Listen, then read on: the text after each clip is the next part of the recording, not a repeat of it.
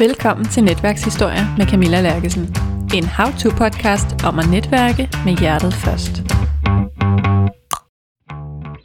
I det her afsnit, der taler jeg med fremtidsforsker Anne Skar Nielsen om fremtidens netværk selvfølgelig, men også om det netværk af futurister, som hun står i spidsen for, og som jeg selv er med i og er rigtig glad for.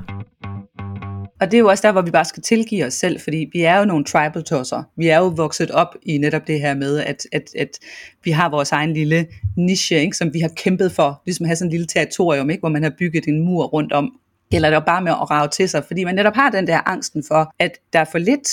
Ikke? Det vil sige, hvis, hvis, hvis vi skal dele, så får man den her fornemmelse. Hvis du nogensinde har siddet ved et frokostbord, og så kommer der smørbrød, og der er ti mennesker, ikke? Og der er ti stykker smørbrød, men der er kun tre med fiskefilet. Mm. Og du ved, du ender bare med den der dyrlægens natmad, og du gider ikke at have den. Og så sidder du og prøver at være sådan rigtig pæn, ikke? Og smiley-agtig, og du har faktisk mest lyst til bare grådet og vælte dig hen over, og så tage en af dem der med fiskefilet. Så hvis det er sådan, vi tror, livet er, ikke? Det er, at der er en begrænset antal, antal småkager i småkagedåsen, og jeg ender garanteret med at få en af dem der med det der hårde sukker på. Altså så sidder vi bare og bliver rigtig bitre. Den der, den der berettigede indebrændthed over, at jeg har krav på, og jeg fortjener. Og meget har du budt mig igennem alle disse år, Hans Christian, nu går jeg op og lægger mig, og så kan de lære det. Og det skal man egentlig bare køre til ende, når man er i det. Ikke? Så skal man egentlig bare få lov til at sige det hele. Vi kalder det også for at blive bøvset af. Egentlig så skulle det her afsnit først komme på tirsdag, fordi sådan plejer det at være. Men det her netværk har åben for optag indtil på søndag, så det ville næsten være synd at inspirere nye medlemmer, og så lukke døren lige inden de hører afsnittet. Og så har jeg i øvrigt sammen med Anne udviklet en fed bonus til alle jer, som ender med at købe jer ind på futuristnetværket gennem det link, der ligger i show notes.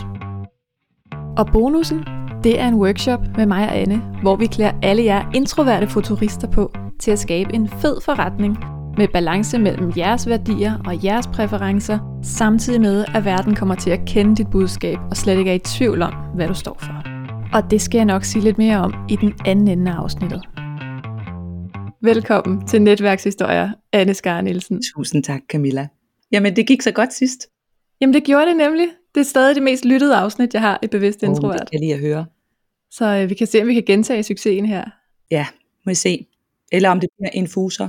Det må læseren eller lytteren bedømme. Vi skal snakke om netværk denne gang. Ja. Om fremtidens netværk. Mm. Så jeg kan jo lige... Øh...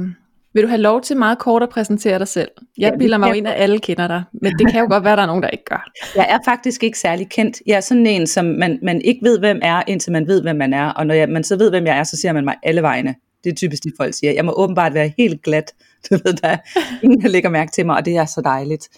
Så først, når man sådan lige tænker og kommer ind i noget fremtid, så popper jeg op alle steder. Og jeg er fremtidsforsker, det har jeg været professionelt i over tyve år nu, og jeg har startet flere virksomheder og kører i øjeblikket i den, der hedder Universal Futurist, øh, hvor vi skal indtage verdensherredømmet. Apropos netværk, så vil vi gerne bygge et planetært netværk af mennesker, der elsker fremtid, fordi vi tror, at vi er sådan et ret episk sted i verdenshistorien lige nu, hvor vi enten kan vælge at fortsætte i det, som vi kalder for tribal mode, med sådan stamme, stamme-modet, hvor vi skal slå de andre og udkonkurrere, og vi går rundt og er bange og stresset hele tiden. Eller vi kan begynde at forbinde os på en anden måde, mere planetært, og lige acceptere, at vi er sgu alle sammen i den samme båd. Og det er egentlig nok det, der har drevet mig siden tidernes morgen. Altså jeg elsker, elsker, når mennesker ser fremtiden, deres egen, og så de bliver tændt af den, og så de tænker, ja, det der, ikke? Det der, det skal jeg. Mm. Så jeg har arbejdet med virksomheder, offentlige og private i Danmark og udlandet, holdt en masse foredrag og workshops, og så har jeg jo slået mig på at lave sådan nogle træningsnetværksgrupper. Det startede jeg vel med på for omkring seks år siden, tror jeg, for, for den første, og har øvet mig. Og øhm, hvis vi lige skal runde sådan det der netværk, hvad er det egentlig for en størrelse? Det vi har i, i dag, det hedder Futurist Training, fordi det der sker, når man kommer ind, det er, at man bliver trænet til at være en futurist. Og det er, at man kan gå i turistmode, det vil sige, at når der sker et eller andet, så bliver man ikke, går ikke i panik. Altså vi har faktisk et motto, som er, at du kan altid gå i panik senere. Så hvis du bliver ramt af den der uoverskuelige fremtid og den hyperkompleksitet, der er, hvad end du nu sidder som en skoleleder, der skal lave en ny vision, eller du er en mor eller en far, der skal rådgive dine teenager om, hvad for et uddannelsesvalg de skal træffe, eller du sidder som H R-leder i en mellemstor virksomhed. Altså alle mennesker kender den der følelse af, at jeg skal noget andet, end det jeg plejer, men jeg ved simpelthen ikke, hvad det er. Og der skal vi så ikke gå i panik, vel? Der skal vi mere gå i turist, at være interesseret og åbne, lære at spotte trends, lære at tænke i scenarier. Øh, hjernen er i forvejen rigtig god til det. Den er jo mønstergenkendende, så vi udnytter rigtig meget af den kraft, som hjernen i forvejen har til at forudse fremtiden. Og så er det så vores erfaring, at det der med at være sammen med mennesker, som tror på dig, når du ikke selv gør, det er simpelthen så vigtigt. Altså at en person ser fremtiden og rykker på det, ikke? Det er dem vi kalder de visionære eller ildsjælene. Problemet det er, hvis ikke vi laver den der psykologiske tryghed omkring os selv og hinanden i vores fællesskaber eller på arbejdspladserne til, at når der er nogen, der har set fremtiden, at de så kan få lov til at eksperimentere med den, uden at der står nogen og siger, det tror jeg ikke på, eller det kommer aldrig til at ske, eller det prøvede vi også i firserne, eller nu skal vi bare gøre, som vi plejer, eller er du sikker på, at du skal satse på det der, ikke? Altså vi gør tit folk enormt usikre, når de skal skabe noget nyt, undtagen når vi er turister. Når vi går i turistmode, ikke? Og hvis du kom til mig, Camilla, og sagde, jeg skal på ferie, ikke? Så vil jeg sige, nej, hvor fedt, hvor skal du hen? Og så vil du sige, et sted, jeg aldrig har været før. Nej, skal vi så ikke lave noget research? Du ved, så vil vi begynde at drømme og tænke stort. Og det er det der mode, som vi starter med, når vi er i vores netværk og får folk ind i. Så piller vi alt det der frygt og dæmoner og, og de der stemmer, der siger, at man ikke kan finde ud af noget, at det nok går galt, ikke? Det starter vi med at pille, pille af. Og det sjove, det er, at når folk så træder ind i fremtid med deres skaberkraft, altså den der lysten til at ville noget, og de så bliver mødt af et helt fællesskab af mennesker, der sidder og siger, hvor er det fedt, så sker der bare noget, der er fuldstændig magisk. Og det der, altså det tænker jeg også, at mange, som har lavet et netværk, har opdaget, ikke? Det er, at det får folk at være sammen med de mennesker, ikke? Der vil dig det godt, og som hjælper dig på din vej, det er jo halvtreds procent af det. Så, så jeg kan levere indhold og videotræning og live Q and A's og alt, hvad vi ellers laver derinde. Men, men grunden til, at folk føler sig mødt i det, ikke, og bliver i det i lang tid, det er jo på grund af de andre. Og det synes jeg er rigtig dejligt. Mm. Det der planetary, ja. Hvad er det for en størrelse? Nu talte du lige lidt om tribal og om at konkurrere og være stresset ja. Hele tiden. Ja, det er jo, de kan sige, når man vågner om morgenen, ikke, så kan man vågne og være i mega godt humør, og tænke, i dag skal jeg da redde hele verden, og jeg starter lige med at gå ned og bage nogle boller til ungerne, ikke? Altså det med, at når, man, når vi er overskud, så vil de fleste mennesker også være mere rummelige og favnende. Så kan vi godt, øh, du ved, der var en, der tog parkeringspladsen, og så siger vi, det er sgu også okay, ikke? Eller der er en, som øh, har et problem på arbejdspladsen, og er mega sur, og så kommer man ind og siger, er der noget, som jeg kan hjælpe dig med? Altså det er, når vi er overskud, når vi er i det der, der hedder planetary mode, har sådan en bevidsthed om, at der er mennesker derude, som har sorger og glæder ligesom mig, samtidig med, at jeg føler en samhørighed med andre, som jeg ikke har mødt. Altså, dengang vi byggede pyramider, der sad vi sgu ikke og tænkte, skulle vi ikke gøre noget godt for tyskerne? Altså, vi vidste ikke, det eksisterede. Men det gør vi jo i dag. I dag, der kan vi jo føle samhørighed med andre på tværs af grænser. Det startede egentlig med, at vi gjorde det i fagfællesskaber, ikke? Det her med arbejder for en jer i alle lande. Det er jo så typisk med dem, der havde det samme fagfelt som dig selv. Og det er jo også det, vi ser mange netværk i dag bygge på. Det er, at så er det et netværk for sygeplejersker, eller det er et netværk for erhvervsledere, eller det er et netværk for sommeliers og sådan noget, ikke? Det med, at vi deler vores fagområde, og det kan vi godt. Men det, vi ser i dag, det er, at mennesker føler samhørighed, bare fordi vi er mennesker. Altså den kommer fra et meget mere empatisk sted, hvor man heller ikke forventer at få noget tilbage. Altså jeg tror, de fleste mennesker kigger på en skovbrand i Australien og ser en koala, ikke? Det er den koalabjørn, der popper som popcorn. Og så bliver vi kede af det. Og så tænker vi, det kan faktisk ikke særlig godt lide. Vi ser et jordskælv på Haiti og ser mennesker sidde der og græde, ikke? Eller børn, der sidder i en syrisk flygtningelejr. Og så er der en del af os, der bare bliver, dem, hvor vi kan mærke det her med, at det kan faktisk ikke særlig godt lide. Det, at vi så ikke ved, hvad vi skal gøre ved det, det er noget andet. Men det er det planetary er, det er, at vi får den her bevidsthed om, at vi egentlig bare skal behandle hinanden ordentligt. Sådan noget som MeToo, det har altid været der. Racisme har altid været der. Nu er vi bare bevidste om det. Ikke? Vi er bevidste om, at nu er det nok. Nu stopper det. Og det, der så typisk sker for gode mennesker, når de lander der, det er, at de får dårlig samvittighed. De tænker det her med, ej, det burde jeg have set, det burde jeg have gjort noget ved. Øh, og så bliver de kede af det, ikke? Og så bliver de sådan lidt, nogle gange kan man blive lidt aggressiv også. Men det er egentlig bare fordi, man er et godt menneske. Fordi det at blive bevidst om, hvad det er, man ikke skal. Altså det her tribal mode. Det er der, hvor vi vågner om morgenen, og så skal vi slås. Ikke? Det er der, hvor du starter en sætning med at sige, jeg er bange for, eller jeg er bekymret over. Eller du laver et strategimøde, ikke? Og så skal man sidde og udvikle en fremtidsvision. Og så bygger du det hele på angst og bekymringer, og på at vi skal slå konkurrenterne. Det der stammesamfund, ikke? Hvor de andre, de er nogle idioter. Og hvis man starter en sætning med det, det der med, jeg er bange for, eller jeg er bekymret for, så er man per definition i tribal mode. Og så har man tabt. Det vi skal, det er, at vi skal lige vise tavlen ren, og så skal vi sige, nå da da, interessant. Nu er jeg blevet bevidst om det her, nu kan jeg se, at det her ikke fungerer. Nu er nu klima, ikke? Klimaforandringer, det har vi vidst siden nitten tresserne. Siden nitten tresserne har vi vidst det. Der har det kunne dokumenteres videnskabeligt. Vi har bare ikke troet på det. Altså dem, der troede på det, dem behandlede vi jo som om, de var tosser. I dag er det jo nærmest omvendt, ikke? Af dem, som, som ikke tror på klimaforandringer. Det vil vi jo sige, det er noget underligt flat earther-agtigt. Men så vil vi jo finde sammen med mennesker i et netværk, der mener det, ikke? Med dem, der er enige om, at jorden er flad, eller dem, der er enige om, at der ikke er klimaforandringer. Og så er vi igen i det der tribal mode, ikke? Med at vi er de kloge, og de andre de er dumme. Fremtiden er fællesskab. Og det starter simpelthen derfra, hvor vi tør at være lidt sårbare og skrøbelige sammen, ikke? Hvor vi ikke kommer med en kasket på, fordi jeg er sygeplejersken, ikke? Eller jeg er skolelederen, eller jeg er bestyrelsesformanden. Men at vi mødes der som mennesker, som i virkeligheden bare har det ønske, at nu lever vi i sådan en episk tidsalder, ikke? Hvor vi kan være med til at lave spillereglerne om. Vi kan faktisk lave en verden, hvor alle kan vinde, uden at der er nogen, der taber. Men det kræver, at der er nogen, der er villige til at gå foran. Og det er det, vi har lavet hele netværket til, ikke? Fordi nu har jeg arbejdet med det i tyve år, og jeg kan godt se, at hvis folk er alene, så bliver det bare svært. Og det vil jeg også sige for mig selv, hvis ikke jeg havde haft de mennesker omkring mig, der har troet på det, og har hæppet på mig, øh, som jeg har kunnet netværke med og snakke med, og har sagt bare fortsæt, ikke? Jeg har også haft kunder, der har booket mig på de her præmisser, og sagt, at vi vil have et projekt, der handler om det her. Hvis ikke de havde gjort det, så tror jeg da heller ikke, at jeg var kommet til der, hvor jeg var i dag. Så vi kan ikke alene. Altså, vi er dømt til frihed, og vi er dømt til samarbejde, og alle de problemer, vi får i fremtiden, de, de kræver, at vi kan arbejde sammen.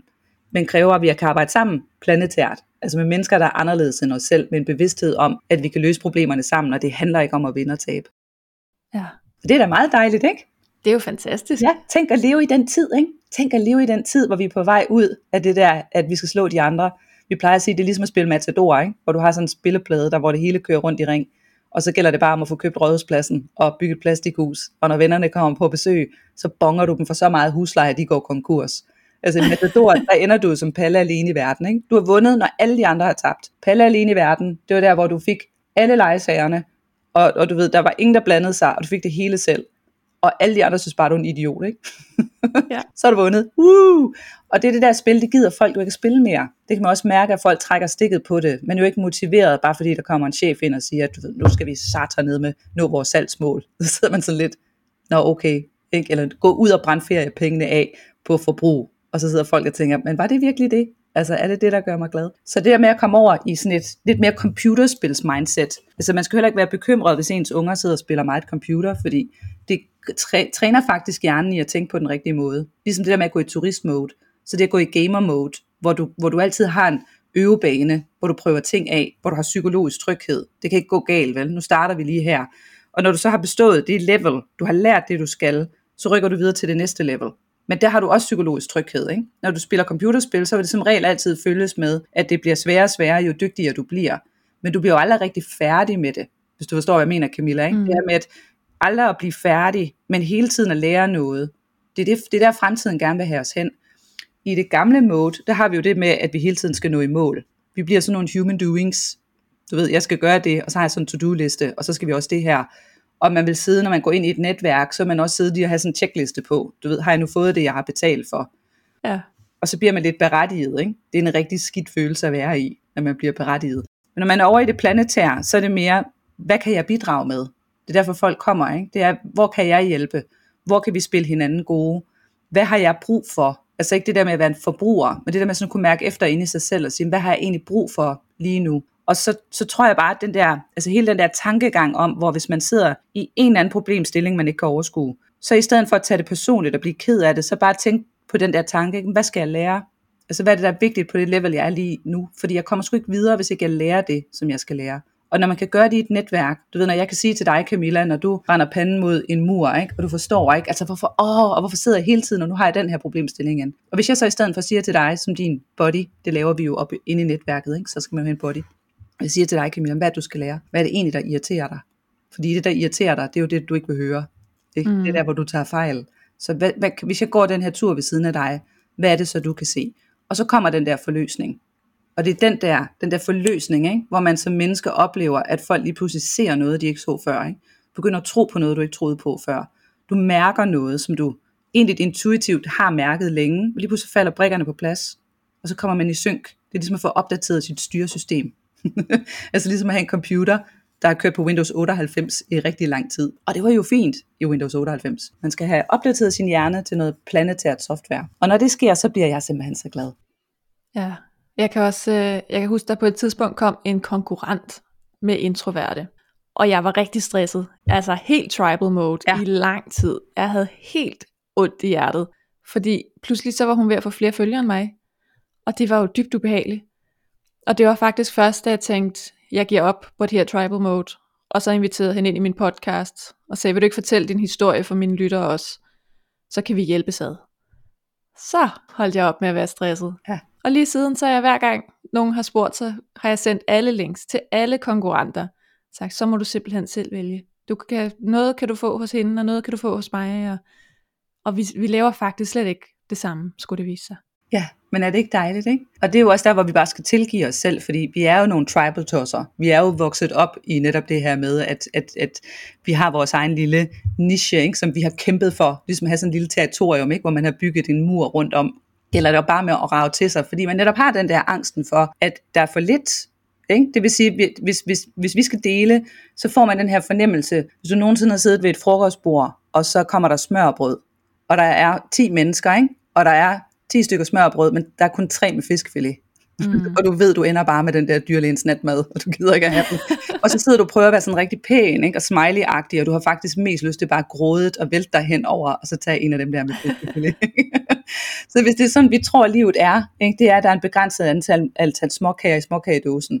Og jeg ender garanteret med at få en af dem der med det der hårde sukker på. Altså så sidder vi bare og bliver rigtig bitre. Den der, den der berettigede indebrændthed over, at jeg har krav på, og jeg fortjener. Og meget har du budt mig igennem alle disse år, Hans Christian. Nu går jeg op og lægger mig, og så kan de lære det. Og det skal man egentlig bare køre til ende, når man er i det. Ikke? Så skal man egentlig bare få lov til at sige det hele. Vi kalder det også for at blive bøvset af.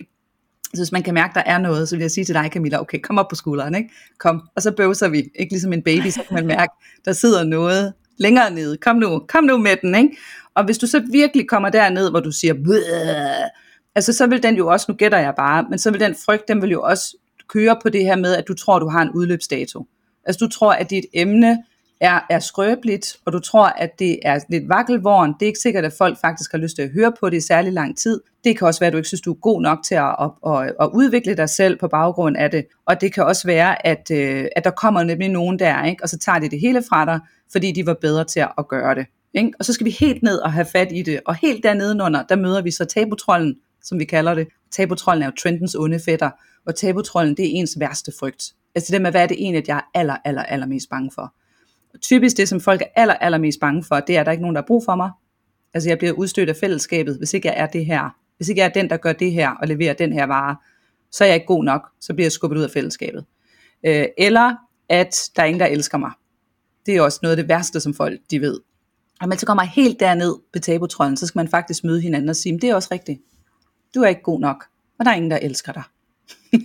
Så sidder vi og kigger på hinanden, ikke? Åh, det er også rigtigt, der er ingen, der elsker mig, jeg er ikke god nok, fordi når først man ser sin frygt i øjnene, og du kommer helt ned og vender, så sker der nemlig det, det er rigtig vigtigt i forhold til at komme fra tribal mode til planetary mode, det er bare acceptere alle de der onde tanker, alle de der dæmoner, face your demons, ikke? Se din frygt i øjnene, mærk hvor ubehageligt det er, stå i det sammen med nogle buddies ved siden af dig, der elsker dig, og så anerkend, der er ingen, der har brug for dig, og der er ingen, der elsker dig.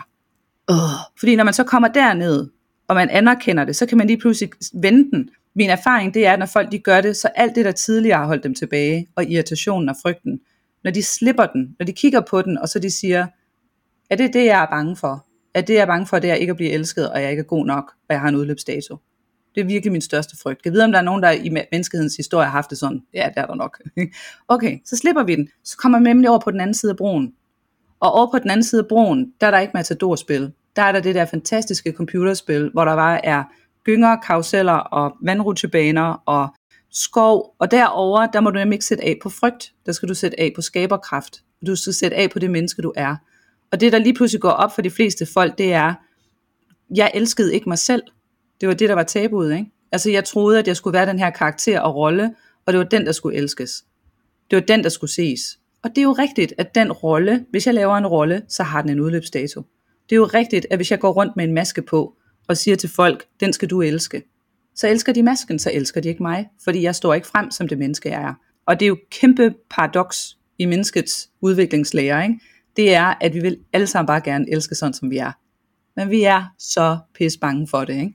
Og derfor så klistrer vi jo alt muligt gøj oven på os selv, sådan at vi ikke kan ses. Så skal vi have det pæne tøj på, ikke? Vi skal have den rigtige titel på, vi skal bo det rigtige sted, håret skal sidde på en bestemt måde.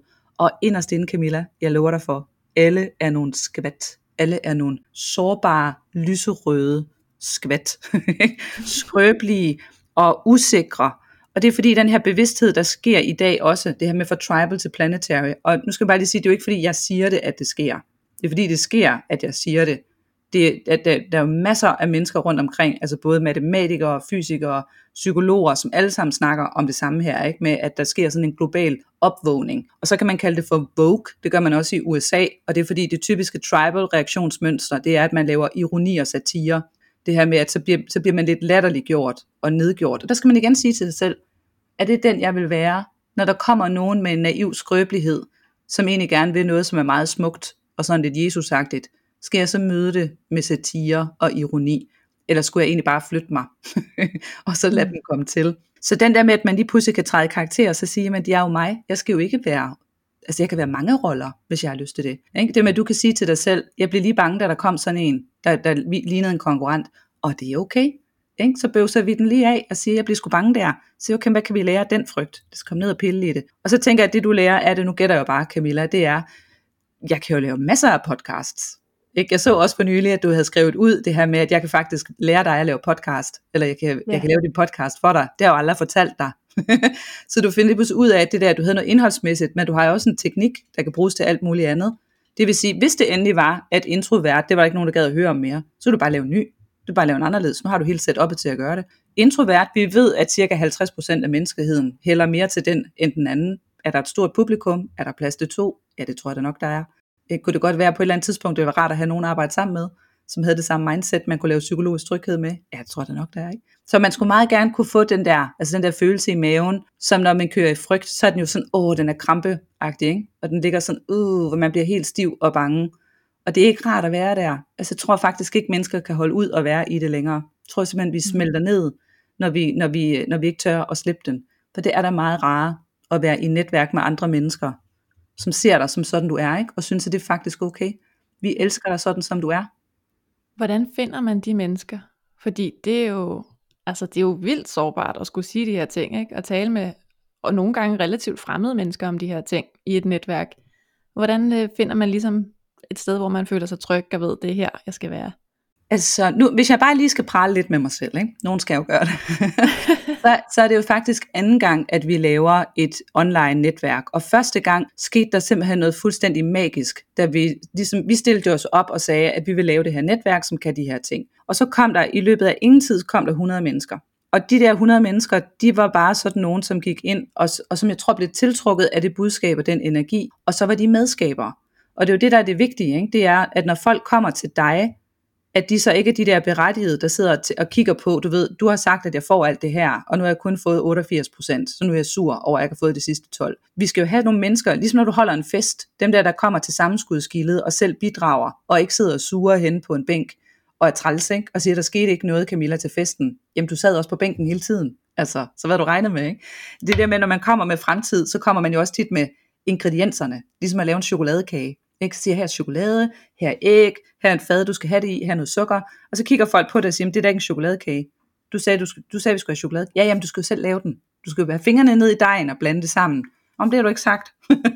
Så hvis det er de der typer, der kommer, så bliver det træls.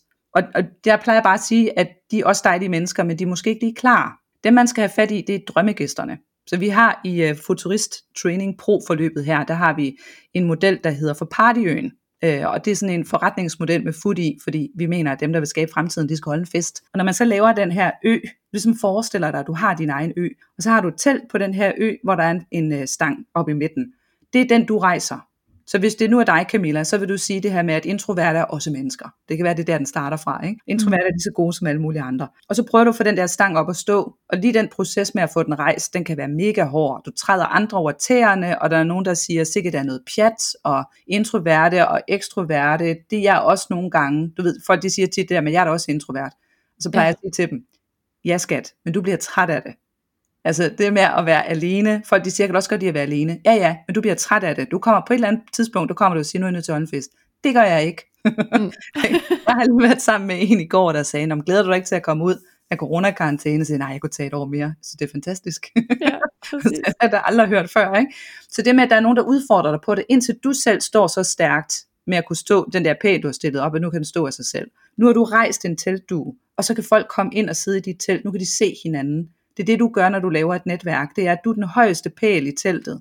Du er eksponenten for, hvordan vi skal være over for hinanden. Du laver spillereglerne for, hvordan vi snakker til hinanden inde i det her telt. Og så kommer folk ind, fordi de rent faktisk gerne vil være der. Og vi gjorde det første gang, og det virkede fantastisk. Og så tog vi den så til next level, fordi nu har vi så det her Universal Futurist Training, eller Futurist Training, hvor, hvor man så kan komme ind og få det hele i partyteltet, ikke? Til hvad man skal bruge til at skabe fremtid. Og så skete det samme igen. Altså da vi startede op fra scratch. Det kan være, jeg skal lave et kursus i, hvordan man laver digitalt netværk. Ja. Og de der folk, de sagde jo selv, altså de kalder sig selv for F U T-familien. Og de siger jo selv sådan nogle ting, som at det skulle være utroligt, at man kan have samhørighed med over hundrede mennesker, som jeg aldrig nogensinde har mødt. Altså de har selv sagt det der med, at jeg har, at, at jeg har, jeg føler en større fællesskab med mennesker, som jeg har kendt herinde, i løbet af de første tre måneder, og har ikke mødt dem fysisk, end med folk, som jeg har boet dør om dør med, eller arbejdet sammen med. Og det synes jeg er vildt interessant, ikke? Fordi hvad var det lige, der skete der? Jeg tror, en ting er det, det er jo selvfølgelig det, at vi laver rummet og anslaget. Så selvfølgelig er vi en del af ingrediensen. Ligesom en chokoladekage, ikke? Så kan det være, at vi er chokoladen. Men, men hvis det er bare chokolade, så er det jo, det er jo ikke en chokoladekage, vel? Der skal nogle andre ting til, så folk kommer med nogle andre ingredienser. Jeg tror, de kommer med en længsel. Det er den ene ting af det, det der med, hvis man kan mærke den længsel, som de mennesker, som du vil lave et netværk med, de kommer med. Hvad er det, de ikke får sagt? Netop det der med den skrøbeligheden. Altså folk i dag går rundt og føler, når de er i den der, uden for deres tryghedszone, så føler de det jo ligesom, øh, hvis nogensinde har haft den der drøm, Camilla, hvor man går rundt med bare numse. Har du nogensinde haft den? Du går rundt mm. på strøget, og du har ikke nogen bukser på, og du har en meget, meget ja. kort t-shirt. Det er sådan noget, man ja. finder ud af det efter et stykke tid, fordi folk går og kigger på en og siger, uh, jeg har ikke nogen bukser på. Og så prøver man sådan at hive t-shirten ned, men den er alt for kort. den, den drøm tror jeg, vi alle sammen har haft. At det er den følelse, folk har. Det der med, når de kommer ind i noget nyt, ikke? Det er, åh, mine bukser, hvor er de henne? Men det har alle de andre heller ikke nogen bukser på. Og hvis man kan, hvis man kan rumme det der, altså også få dem til at sige, lad nu være med at gå hen, og så klæde dig selv på igen, ikke? Og klask alt muligt på dig selv med facade. Fordi så snart vi gør det, så kramper vi til, og så kan det være lige meget. Så kan du få det netværk, det kan du få alle mulige andre steder. Og det med at gå foran, det gør jeg også selv. Altså der, jeg synes, der er stor forskel på at være privat og personlig. Så det private vil jeg sjældent dele, men det personlige vil jeg gerne. Altså jeg vil gerne lægge ud med en historie om, hvad der skete, da jeg holdt et foredrag og gik i stå på scenen. Og hvad der skete, hvor mig der gik i stykker ind i Anne Skar, da det der det skete. Ikke? Og jeg vil også gerne dele, øh, hvordan det føles at blive afvist, når øh, tv-hold har ringet og sagt, at nu skal vi lave et program. Og så ringer de til dig bagefter og siger, øh, det skal vi så ikke alligevel. Altså hvordan føles det så? Og jeg vil også godt bruge mig selv øh, og fortælle, at vores bog, som jeg er rigtig stolt af, der hedder Fremtidssands, blev anmeldt i Berlingske Tidende og fik en stjerne. Fordi det er sådan noget, folk er mega bange for. Vi har jo et, ja. et forfatterspor, ikke, hvor man kan skrive en bog, og så er folk mega bange for, hvad nu hvis jeg skriver en bog, og så den ikke får, bliver en bestseller. Og så kan jeg sige, hey, den bog jeg holder af og elsker, ikke, den fik en stjerne i Berlingske Tidende, men jeg havde selv forudset det. Henrik og jeg, ham jeg er virksomhed sammen med, vi har jo selv skrevet anbefalingerne, eller de her testimonials. Der har vi skrevet tre gode, og så har vi skrevet tre dårlige. Så hvem er det, der hader bogen? Og dem der, ham der, der har givet den en stjerne i Berlingske Tidende, han er direkte i den der gruppe, hvor vi selv havde skrevet det. Og det gjorde da mega ondt at få, jeg sov da ikke godt den aften, hvor vi fik en stjerne i Berlingske Tidende. Men så vågner jeg om morgenen, og så tænker jeg, hvad var det lige for en frygt, som jeg skulle se i øjnene der, ikke? Hvad var det for noget, jeg skulle forstå for at komme videre? Og det, det jeg jo så bruger det til, er jo netop at sige, prøv at høre, der er så mange mennesker, der går og holder sig selv tilbage, fordi det er det der, de er pisse bange for. Og det var derfor, at jeg skulle blive udsat for det, ikke? At universet sagde, det skal du også lige selv prøve, ikke? Mm. Fordi ellers så ved du ikke, så kender du ikke smerten. Og så håber jeg, at der er nogen, der så bliver inspireret af det, og siger, nå, hvis jeg er en skartkancer, så kan jeg også godt. Ikke? Hvis ikke det er det, jeg skal være bange for, så tør jeg godt. Ja. Jo, og jeg bruger jo også det der netværk, og, øhm, og var lige ude en stund, og tænkte, nu tror jeg godt lige, jeg kan stå på egne ben. Og så savnede jeg bare et sted, hvor jeg kunne skrive ind, når øh, folk til mit foredrag havde øh, sluttet med at sige, nå, men, øh, jeg følte ikke rigtigt, at jeg lærte noget nyt, fordi jeg vidste faktisk godt det hele i forvejen. Ja. Au. Og hvor går man så hen? Hvor går man så hen? Og det er jo det, der er det fede ved et digitalt netværk, det er, at her vil du jo så, Camilla, ikke? Der vil du kunne sætte dig ud i bilen, og så vil du kunne tænde for din telefon, og så må du endda sidde og græde, hvis du havde lyst til det, ikke? Altså du må mm. gerne sidde, og det, det, jeg kan næsten se det for mig, ikke? Så du vil lave sådan en lille live ind i gruppen, og så vil du sige, at jeg har været ude og holde det her foredrag, jeg synes bare, det gik mega godt. Og så var der en, der kom op til mig og sagde, ja, det var sgu ikke noget nyt i, jeg vidste det hele i forvejen, og jeg nu er bare rigtig ked af det, ikke? Og, og så vil der komme en strøm af mennesker, ikke? Der vil komme toogtyve i løbet af en halv time, der vil skrive, det har jeg også prøvet, og du ved, og skal vide, hvad det lige handlede om, og interessant, og hvad skal vi lære af det, eller skal jeg ikke tage med dig næste gang, sådan at jeg sidder oppe på første række, ikke? Og du ved, så, vil, så det, ikke det der med, at man bliver smooth-talket, ikke? Fordi det vi ikke skal gøre, det er at sige, sikkert er også en idiot, og du har ret, og han tager fejl. Det gør vi jo ikke vel. Først så møder vi med en stor krammer, ikke? Og siger, her er, en, her er en stor isvaffel, ikke? Med masser af cola i, spis den, Camilla. Og hvor er det skide godt, du kommer afsted. Og tænk, at du er kommet der, hvor folk rent faktisk kommer op og siger noget til dig bagefter. Det de så siger noget lort, det er en anden ting, men tænk, at de reagerer, du har jo vækket noget i ham. Og det jeg jo vil sige til dig også, som en, der har holdt foredrag utrolig mange gange, og også har hørt den der, det er, at, at, at i bund og grund, de mennesker, der siger det, er som regel enormt misundelige. Altså de sidder nede og tænker, at det du siger, det kunne jeg også. Og jeg ved mere, end du gør. Og det gør de garanteret også. Men de står ikke på scenen, fordi de er rigtig bange for det.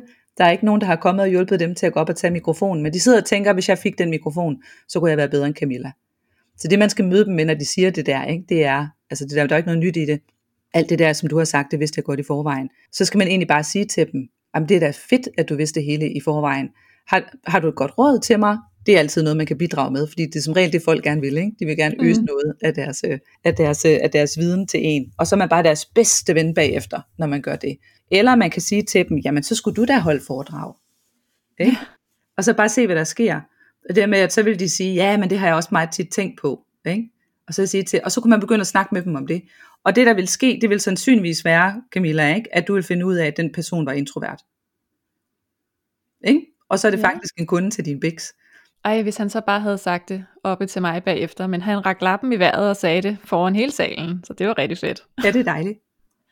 Det kan noget, det der, at have nogen, der lige øh, griber i den anden ende. Ja. Og så øh, noget, jeg lige kom til at sidde og tænke på, det var også det her med at byde ind. Altså, fordi jeg er jo sådan en, der byder ind en gang imellem, ikke? Og så er jeg helt out of reach og helt stille på radaren. Hvordan finder man sådan en god balance i både at være øh, et bidrag til sit netværk, uden at blive helt overvældet? Jamen det synes jeg er et virkelig, virkelig godt spørgsmål, fordi at øh, jeg går jo selv og siger om fremtiden, ikke, at ingen får succes alene, og fællesskaberne og fremtiden hænger sammen. Altså vi kan ikke løse noget som helst problem, hvis ikke vi har fællesskaber. Men jeg hader selv fællesskaber. Jeg hader selv netværk, jeg hader klubber, øh, alle de gange, hvor jeg er blevet bedt om at bidrage, eller du ved at være med i et eller andet netværk selv, eller... Øh, stille op for et eller andet parti, eller være med i en forening, så det hele stritter på mig. Altså det med, at jeg har slet ikke lyst til at være med i noget som helst fællesskab. Så jeg har jo i virkeligheden skabt det, det tror jeg tit vi gør, ikke? At man skaber det fællesskab, man selv godt vil være en del af. Jeg var en af dem i folkeskolen, som altid blev valgt sidst, når der skulle laves, du ved, hold i sport, ikke? Og så lavede man det der ægle med første vælger, hvor de så plukkede alle dem, som de syntes var de gode, ikke? Og så stod jeg så tilbage som en af de sidste.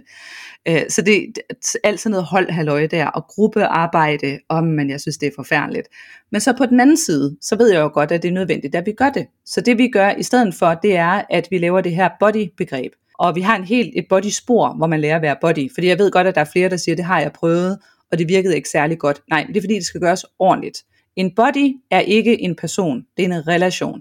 Det vil sige allerede her, Camilla, så nogen som dig og mig, vi kan, vi kan have det redskab, hvor vi siger, jamen jeg skal jo ikke være body med dig hele tiden. Altså når vi er i den her gruppe, det er ikke ligesom at være i en gruppe på universitetet, ikke? Hvor vi hang på hinanden. Det her, det er noget, jeg kan flekse ind og ud af i forhold til, hvad jeg har overskud til. Body er ligesom i dykkerbranchen. Når man dykker, så dykker man jo altid to og to. Det er ikke et spørgsmål om at blive dygtig, og så må man dykke alene. Hvis man dykker alene som dykker, ligegyldigt hvor dygtig man er, så vil folk sige, at du er et kæmpe, kæmpe idiot, fordi det er rigtig farligt.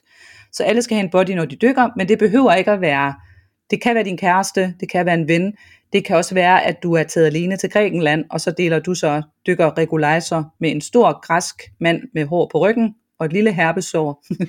Men det er sådan, det er. Det ved man, når man går ind i dykkerrelationen. Men så snart de kommer op på båden igen, og har sagt hej hej og high five, så var det det. Så er den relation, den er så færdig. Så det er egentlig bodynæssen, det er den, der hele tiden er der. Men det at flekse ind og ud, det skal vi som mennesker, fordi vi har alle sammen et liv. Vi har alle sammen øh, agendaer, der lige pludselig kommer og kubber os, ikke? Så er der nogen, der får syge børn, eller nogen, der har en, en mor eller far, der bliver indlagt på hospitalet, eller du får en arbejdsopgave. Så sådan er livet, ikke? Livet er ikke længere otte til fire mandag til fredag. Vi arbejder alle sammen mere eller mindre som sådan nogle landmænd. Og når jeg siger landmænd og koner, så mener jeg sådan den nostalgiske udgave af det. Den mest optimale, hvor vi har en have, vi går ud og sår i. Og så sår du i haven, ikke? Og så ved du, okay, nu kan jeg godt lige lade det være lidt. Så går der et stykke tid, så skal jeg høste. Når jeg skal høste, så har jeg mega travlt. Så skal jeg ikke tid til at være i netværk. Men det kan godt være, at jeg lige har brug for at gå ind og stille spørgsmål. Og så er der nogen, der kan løse noget for mig, som måske ellers ville tage mig fem måneder. Det kan jeg så få svar på for fem minutter. Så med sammen med netværket, ikke? Der skal du også gå ind og så. Du skal gå ind og melde dig ind, og lige og læne dig ind i det. Spørg, om der er nogen, der har brug for noget. Fortæl en historie om dig selv. Altså dermed, hvor er der noget, du kan bidrage med? Bare hold øje med det. Og så ved du også, at lige pludselig, så er der nogen der, hvor jeg kunne gøre en forskel for. Og så er det sådan set fint. Men igen, kommer man der til, hvor man får dårlig samvittighed, så skal man tænke, nu kører jeg nok i tribal mode. Ikke? Får du den der fornemmelse nede i maven igen, hvor der ligesom nogen, der lige, lige strammer, ikke? Og så skal du spørge dig selv, åh, kan jeg vide, hvad det nu var? Fordi hvorfor bidrager jeg ikke til netværket?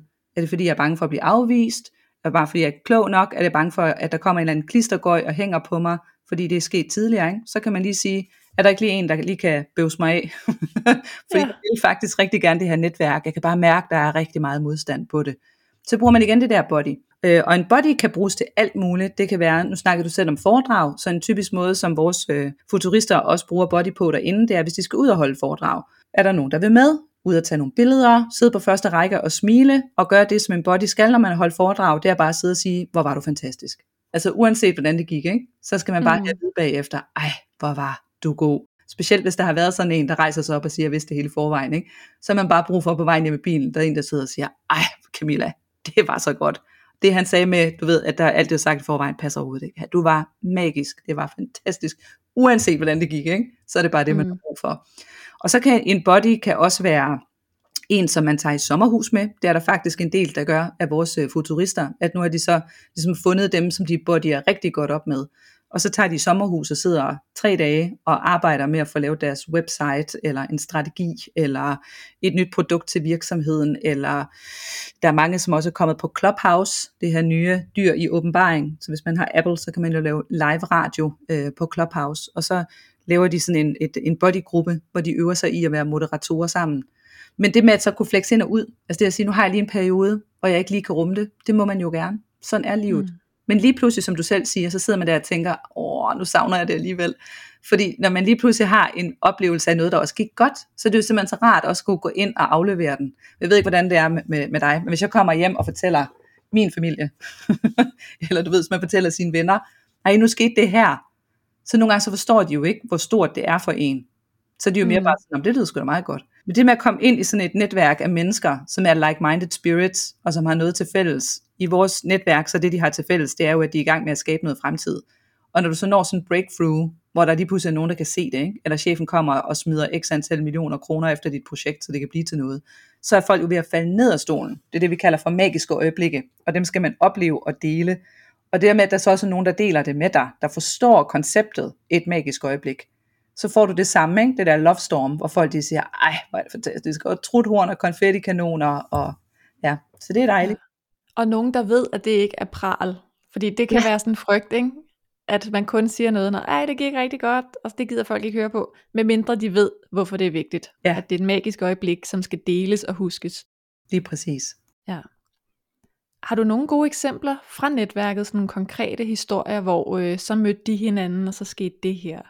Ja, jeg synes, at øh, hvis jeg lige skulle tage et par stykker, så er, har vi en, der hedder Anne Søgaard, som arbejder med vensomhed i skoler. Øh, da jeg mødte hende første gang, der var hun det, som jeg kaldte en, øh, en stjernekaster. Altså sådan en, der bare havde mega meget energi, der kørte ud i alle retninger. Øh, men en stjernekaster er jo også sådan en, der står og lyser op ganske kortvarigt, og så står folk og siger nej, og så er det bare sådan en afbrændt pind bagefter. Og det var det, Anne Søgaard hele tiden gjorde. Startede hver dag med at være en stjernekaster. Masser af idéer, du ved, og det her. Og vi har jo det her med, med Fremtidssands, som står for M B S, Mind, Body and Soul. Så man lærer at kalibrere det, du mærker, det du ser og det, du tror på.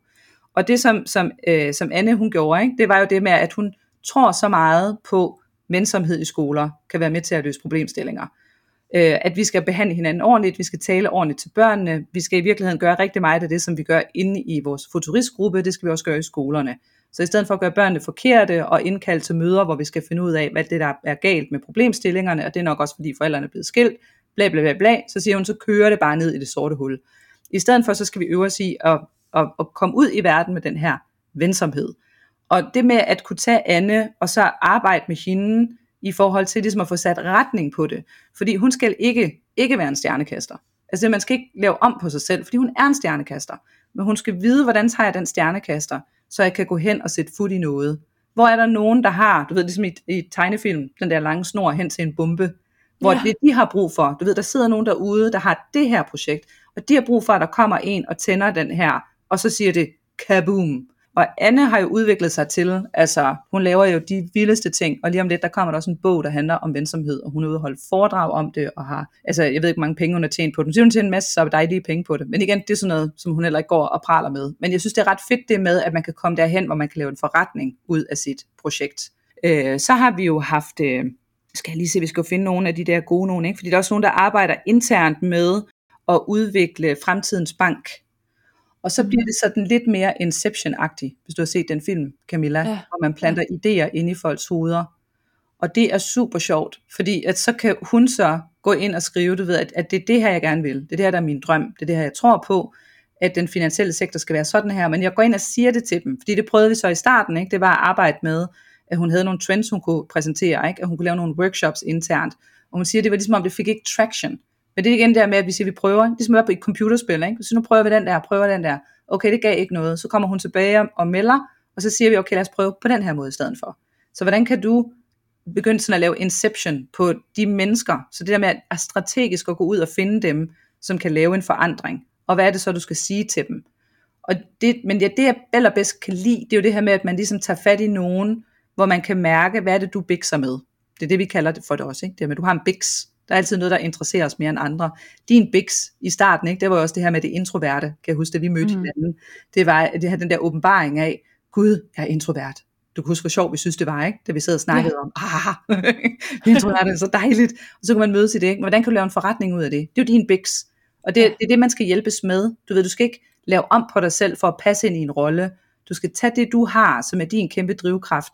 Og så skal vi placere det det rigtige sted, på den rigtige måde, og så få lavet det her partytelt, som du vil stå på mål for. Så har vi Gitte, som har en rengøringsvirksomhed, som bruger netværket til alt muligt, og det kan simpelthen være alt fra, hvad synes I, der skal stå på etiketten til mit vaskemiddel? Hvordan kunne jeg lave en forretning, som kan skaleres, men som også bliver et sted, hvor folk, altså dem, som jeg har som de ansatte, de trives, plus alle har det typisk sådan, at inden for deres egen branche, der er der nogle problemer, som du godt kan se, at det her, det er sådan noget rigtig plejermentalitet. Så hvordan kan jeg være med til at konstruere, at det simpelthen laver hele setup'et i min rengøringsvirksomhed på en anden måde, som jeg ikke selv kan se. Og der kan Henrik og jeg, altså ham, som jeg har netværket her sammen med, vi kan komme med vores, men det der er det fede, det er, at så kommer der også nogle af de andre futter. Så kommer der nogen, som kan finde ud af at lave revision, eller nogen, som øh, kan lave markedsføring, eller nogen, som øh, ved, hvordan man sætter sådan noget e-mail, halløjsa op der, ikke? Og så hjælper folk hinanden. Og det betyder bare, at noget, som man tidligere kunne bruge, altså år på at få lavet, ikke? Det kan man så få fikset på tre måneder. Så er man faktisk kommet over alle de der hurdles, ligesom igen med et computerspil, ikke? Så du skal finde ud af det hele selv, jamen, så tager det også længere tid, og så risikerer man at løbe sur undervejs. Så, så jeg vil sige, at det der netværk, det kan fjerne firs procent af alle de forhindringer, folk sidder med. Jeg har tit sådan et billede inde i hovedet af, at mine, mine futterproerne der, ikke? At de kommer kørende med en indkøbsvogn, og de har alle de her drømme i indkøbsvognen, og så kommer de kørende afsted, og de pludselig går de i stå, og de kan ikke se, hvorfor de går i stå, men det kan jeg, fordi jeg står og kigger udefra, og så kan jeg se, der er sådan en lille kant, ikke? Eller der er en lille sten, som du har kørt på, den går jeg lige hen og fjerner, og så kan man køre videre i sin indkøbsvogn. Så hurtigere, hurtigere frem til det, til det mål, man drømmer om. Og har du selv et godt eksempel, hvor netværk, det gjorde en forskel for dig? Ja, og så det er jo igen der med, hvad, hvad er netværk? Fordi jeg vil egentlig som udgangspunkt, så vil jeg argumentere for, at vi alle sammen er i netværk. Øh, ligesom at vi siger, at vi er ensomme, så siger nej, det er en illusion. Vi er alle sammen forbundne. Jeg er jo biolog, altså det er jo sådan kvantefysisk øh, faktum, ikke? At alting er energi og relationer hænger sammen. Så når vi snakker om, at vi ikke har sammenhængskraft, så siger jeg, jo jo, det har vi. Vi har sammenhængskraft. Vi er bare ikke gode til at, at, at, at, at bruge det strategisk, det vil være den ene ting, ikke? Det her med, hvis du har en drøm og en vision for noget, som du gerne vil, så skal det, man også være generøs, fordi at når du er generøs, og du giver til verden, så giver verden jo tilbage til dig. Og jo mere du kan, du kan slippe for det her med, at du bliver berettiget i det, men at du egentlig bare giver i tiltro til, at når jeg smider noget ud, så kommer det tilbage med tre gange den samme styrke. Men det er ikke fordi, jeg har brug for det eller forventer det. Det er sådan set bare fordi, at jeg kan mærke, at mit hjerte åbner sig, når jeg er generøs, og så kan jeg åbne andres hjerter. Det er det, der er gevinsten ved det, ikke? Øh, og så er det, så er det, synes jeg, det der med, at et netværk, det starter to og to. Altså et netværk for mig starter ikke hundrede mennesker, der bliver mixet sammen. Et netværk for mig starter to og to. En inspirationskilde til det, det var, at jeg, øh, har, været, jeg har brugt Mandela meget, øh, som øh, mit advisory board. Det må man jo gerne, når man laver netværk, eller man laver en virksomhed, og man har brug for et advisory board, så må man jo gerne tage alle dem, som man synes er de fedeste mennesker. Sæt dem på sit advisory board, og så skal man læse op på dem, sådan at man ved, hvad vil de sige i den situation, som du sidder i. Og jeg har haft Mandela i mange år, og det var fordi, at jeg læste om ham, at han var til sådan nogle receptioner, da han sådan blev lidt mere kendt og berømt, og så stod han mig, der shinede et sted. Måske Mandela også har været lidt introvert. Jeg er blevet kaldt en receptions-rumba. Du ved, den der robotstøvsugeren, der også nogle gange bare står og shiner, lige der, hvor den er, ja. Med de mennesker, man er sammen med, og så skal, kommer der nogen og skubber til den, og så kører den videre et andet sted hen. Og sådan var Mandela også. Og så fik han at vide, Mandela, når du er ude til de her events, så skal du jo netværke, netværke, netværke med andre. Og så siger han, nej, nej, fordi det jeg skal, det er et menneske ad gangen. Så jeg skal stå med et menneske ad gangen, og synes jeg simpelthen var så inspirerende. Og så faldt jeg over en TED-talk også for nogle år siden, som handlede om sådan noget med fraktaler, som jo er det her mønster, der gentager sig i universet. Og, og det er også noget, hvor det, hvor det hele tiden er en, der bliver splittet i to. En, der bliver splittet i to. En, der bliver splittet i to. Så tænker jeg, det er fandme interessant, ikke? Fordi hvis man kunne starte netværk med en, der bliver splittet i to, altså sådan en bodyteam, og så lærer du et bodyteam, hvordan de er et bodyteam, og så går de ud og spreder det til andre, og så spreder de det til andre. Jamen så tager det faktisk ikke så lang tid, så har vi nået hele verden. Så hvis vi lige går tilbage til det der med at sige, at netværk, det er to mennesker, der møder hinanden til at starte med, som pusher hinanden, som irriterer hinanden, som hjælper hinanden med at finde magien. Så vil jeg sige, at den, den første gang, jeg sådan virkelig havde en oplevelse af, hvor der rykkede noget, det var med Ulrik Hagerup, som er på det tidspunkt, var han nyhedsdirektør. Nej, det var han ikke. Han var nyhedsdirektør i Danmarks Radio. På det tidspunkt var han chefredaktør på Nordjyske Medier. I dag, der har han noget, der hedder Constructive Institute. Og, og han var den første, som for, hvad bliver det, det må være sådan en femten seksten år siden, tvang mig til at lave et projektoplæg. Og det var fordi han havde hørt mig snakke om det der fremtidshalløj, og han sagde, at det er sgu meget fint det der, Anne Skar, men hvis ikke du kan sætte det i spil over for andre, så er det jo ikke noget værd. Og jeg vidste ikke, hvordan man gjorde. Altså jeg vidste bare, hvordan man snakkede om fremtiden, kolde om foredrag. Og han sagde, at jeg har det her, den her bestyrelse og, og redaktionen, ikke, som skal mødes i et sommerhus øh, op på Nordjyske Medier, og vi skal snakke om fremtidens journalistik. Så hvad kan du komme med? Foredrag? Nej, sagde foredrag, det har vi hørt. Jeg har hørt dig et foredrag. Nå, hvad så? Kan du ikke lave sådan en workshop eller noget? Oh, det kan jeg sikkert godt. Men vi er der i tre dage, og jeg var ved at skide en snemand. Altså, for jeg vidste ikke, hvordan man lavede et projektoplæg. Jeg vidste ikke, hvordan man lavede workshops. Jeg vidste ikke noget om noget som helst. Og jeg gik bare og syltede det, og han blev ved med at presse mig. Du ved, kom nu med det, kom nu med det. Jeg anede ikke, hvordan man lavede projektoplæg. Og så fandt jeg en, øh, som jeg sad på kontor med, som lignede sådan en, der kunne lave projektoplæg. Det kunne han heldigvis også. Han hed Pia Tisgaard, en flinker fyr. Og han var sådan en gammel militærmand, så han kunne lave struktur. Var så dejligt. Og så viste han mig, hvordan man lavede projektoplæg. Og det var bare sådan noget, det var bare en gave, fordi, nå, er det bare det? Det er tit det, vi tænker, når man finder ud af, hvad det er, er det bare det? Men det er fordi teknikker, det er der, når nogen kan noget, de har knækket en eller anden nød, ligesom at kunne forespire, det er det, der giver dig grønne fingre. Men de har tit nogle teknikker, som de ikke selv kan forklare, fordi de, de tager udgangspunkt i, at det ved alle da. Nej, det ved alle ikke. Og når man så går hen og et sårbart skvat og siger, Per, jeg skal lave det her projektoplæg, og aner ikke, hvordan man gør, kan du ikke hjælpe mig? Jo, det siger alle mennesker jo, når de møder et sårbart skvat. Ikke? Det er, jo jo jo, ikke? Nu skal jeg da lige, fordi ligesom ham der, der kommer og sagde til dig, jeg ved det hele i forvejen. Ikke? Det er jo den der følelse, jeg ved det hele i forvejen, ikke? Skal jeg ikke lige vise dig, hvordan man gør?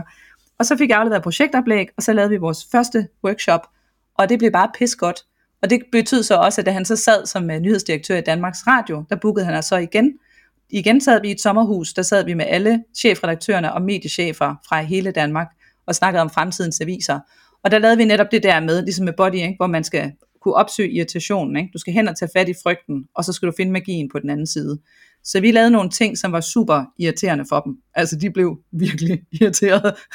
Men vi havde jo sagt til dem, at det var det, der skete. At det der med, når du bliver irriteret, så er det fordi, at du tager fejl. Det er det, en god body gør. Ikke? Det er, nu skal vi lige have bøvset af. Men jeg har kæft, at blive de sure. Jeg kan også bare huske, vi lå i sengen om aftenen og tænkte, oh my god, det her, det går da fuldstændig galt. Men så sover man på det, og så vågner de om morgenen, og de havde fået den her opgave med, at de skulle blive irriteret. Og så sad de jo bare og øst, du ved det her med, ja, det var det her, og jeg har lært det her, og jeg kan også godt se, at det her, det her, det var fandme også rigtigt og sådan noget. Ikke? Det var, det var simpelthen sådan en åbenbaring, at have det her is i maven. Men det var på grund af Ulrik. Altså havde han ikke været der, og havde lavet den der psykologiske tryghed til, det er okay, det er okay. Fordi han troede på mig. Og den gave, det der med at tro på hinanden, det har vi alle sammen brug for. Ligesom du kan have brug for, Camilla, at jeg tror på dig, når du ikke selv gør. Jeg kan blive ved med at sige til dig, kom nu bare, gør det nu bare, jeg tror på dig. Det gør jeg ikke selv. Nej, men jeg tror på dig. Det er det, vi gør, når små børn skal lære at køre på cykel. Og det, der kom ud af det for Ulrik, det der med at være irriteret også, det var jo, at han øh, på baggrund af det her sommerhus, der fik han ideen om, at det kunne sgu da godt være, at man skulle lave et supplement til den kritiske journalistik, altså det, der hedder den konstruktive journalistik. Øh, og det arbejder han på i mange år i Danmarks Radio, og har været med til at påvirke medieverdenen, ikke kun i Danmark, men i, i hele verden.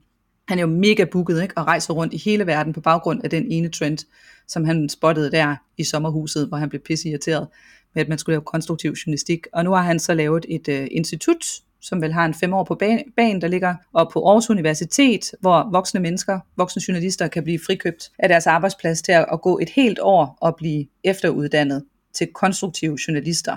Og det er skide godt tænkt, altså også i forhold til det planetære, at der ikke er et pensum, men man kommer ind, og så skal man egentlig selv sammensætte det, man har brug for, for at kunne gå til next level i livets computerspil som journalist. Og han er en glad mand, ikke? Og der tænker jeg også, fordi vores netværk, det er jo helt glemt at sige, Camilla, men vores netværk har jo en vision, altså brugerne, futuristtraining, og det er, at vi skal vinde Nobels fredspris, inden vi dør. Så når ja. man er sammen med os, så er man jo med, det er du jo også, Camilla, ikke? Så er man jo inde i et fællesskab, hvor man kan gå og tænke på, at, at inden vi dør, så skal vi vinde Nobels fredspris. Hele fællesskabet. Og vi er planetary, og vi skal hele plan- planeten med.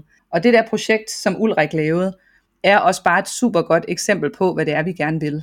Altså, at jeg vil ikke sidde og skulle tage æren for andre menneskers drømme, fordi det skal man ikke, men jeg vil virkelig gerne hjælpe dem med at forløse drømmene. Og når man så selv kan se, gud, jeg kan lave noget ud af, at du ved, at de er introverte, man kan lave et projekt ud af det, eller jeg kan lave det her Constructive, in- Constructive Institute, ikke? Og det er mega hårdt arbejde. Men hvis vi hjælper hinanden alle sammen, altså hvis vi alle sammen tænkte på den måde, så var verden bare et helt andet sted at være. Og, og det har jeg også stået og kigget ind i vores eget community, altså i netværket der, og også tit sagt til dem, ikke? Det er, prøv at høre, hvis alle mennesker var sådan her, som I er over for hinanden. Det her ikke med, at vi laver psykologisk tryghed, men vi skubber også til hinanden. Vi skal være dygtigere, vi skal træne, vi skal stinke. Ikke? Det her med, at man bliver, man bliver ikke dygtig til noget, hvis ikke man stinker. Skal være ude og skide en gang imellem, ikke? Hvis du er frustreret, så er det bare fordi, du har en passion, der ikke kan finde udgangen. Altså alle de der følelser, du har, kan du bruge til at navigere med. Og hvis, hvis hele verden var sådan, som de var derinde i det netværk, som vi har skabt, og hvis alle netværk, de var på den måde der, så er der, så er der intet problem på den her klode, vi ikke kan løse. Og så vinder vi Nobels fredspris, inden vi dør. Det går lige op for mig nu her, ikke? Hvis vi smitter alle i hele verden, så er det faktisk menneskeheden, der vinder Nobels fredspris, inden vi dør, Camilla. Så kan du sige, at jeg var med til at starte et, sådan et fællesskab op, og et netværk op, der, der gik, så gik der lige et par år, så vandt vi sgu Nobels fredspris. Og løste alle problemerne i hele verden. Så kan vi sige, kan du huske dengang, vi var en Facebook-gruppe? Præcis, ja. Kan du huske, da vi startede der? Så jeg tænker, vi her til slut lige skal give dig carte blanche til at fortælle, hvordan man kommer med i netværket, hvis man vil det. Det gør man ved at gå ind på futurist training punktum com. Så kan man gå ind og klikke under medlemskab. Der er faktisk tre forskellige modeller. Der er en, der hedder Free, og det er der, hvor man så får nyhedsbrev, man får podcast, man kommer med i vores gratis træningsgruppe, og så kører vi sådan nogle minikurser øh, et par gange om året, hvor man kan få lov til at smage på det. Så har vi det, der hedder Solo-medlemskabet, som koster tusind kroner plus moms og måneden. Der får man så fri adgang til alle vores træningsspor. Det er ligesom at turpas til Tivoli. Du ved, du kan køre i alle forlystelserne derinde, og det er også til den, som det er derfor, det hedder solo, ikke? Det er, hvis man sidder og tænker, jeg, jeg kan ikke lige overskue det med fællesskabet, men jeg vil faktisk rigtig gerne lære, hvordan man spotter trends, eller hvordan man holder foredrag, eller hvordan man laver en forretningsmodel fremtidsagtigt, og så kan man gå ind og prøve det af der. Og så har vi så Pro, som øh, vi faktisk har optaget på lige nu her, i talende stund, hvor vi to sidder og snakker med hinanden. Det er den ottende april, og øh, vi lukker for salget derovre på søndag. Og Pro-forløbet, det har vi cirka sådan en tre-fire gange om året, og det er otte uger intensivt, hvor man så har fri adgang til Tivoli, ligesom man har over på Solo, men der kommer man så ind i fællesskabet sammen med de andre proer. Der er man sammen med Henrik og mig. Vi har live Q and A's, vi har det, der hedder en super feedback, hvor man tager en pro ud, og så kommer Henrik og jeg og laver en extreme makeover. Det er vidunderligt for alle. Vi græder nogle gange. Men det der med, hvor, hvor der kommer nogen og kigger på dig og laver, laver din biks, sådan som fremtiden synes, at den skulle være. Og så præsenterer vi det så for dig. Så har vi frokostmøder, og vi har, øh, vi har altså i det hele taget alt det her support derinde, ikke? Så hvis man gerne vil gå og stille spørgsmål til mig, og til Henrik, og til de andre futter, samtidig med, at man lærer at forudse i fremtiden, så er det her lige netværket for en. Og pro koster otte tusind plus moms for otte uger. Yes. Godt. Så tror jeg, vi er nået omkring. Det var da dejligt. Det var en fornøjelse, Camilla. Det er så hyggeligt at snakke med dig. Jamen i lige måde. Tak fordi du var med, Anne. Det var så lidt. Tusind tak fordi du lyttede med. Og øh, bliv lige hængende et øjeblik endnu.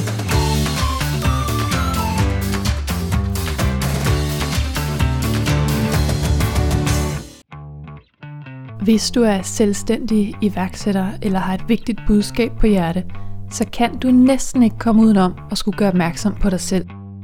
Og det kan introverte sagtens, men det kræver nogle gange noget øvelse, at man kan gøre det på en måde, som ikke kræver al vores energi, så vi stadig har mulighed for at idéudvikle og finde på nyt, og være på, uden at være helt smadret og ikke have overskud til familien bagefter. Det er så noget, som både Anne og jeg har arbejdet rigtig meget med. Hvordan finder vi den her gode balance? Hvordan udkommer jeg med mit budskab på en måde, som føles rigtig for mig? Hvordan sælger jeg og netværker jeg og rækker jeg ud på en måde, som giver mig noget og som er autentisk på samme tid? Alle de her discipliner, det er det, vi underviser jer i på den workshop, som er en bonus til alle jer, der køber jer ind på enten pro eller solo. Det skal I gøre via det link, som ligger i show notes, og som jeg deler sammen med afsnittet på diverse sociale platforme. Og så håber jeg, at vi ses inde i Food-familien. Vi lyttes ved.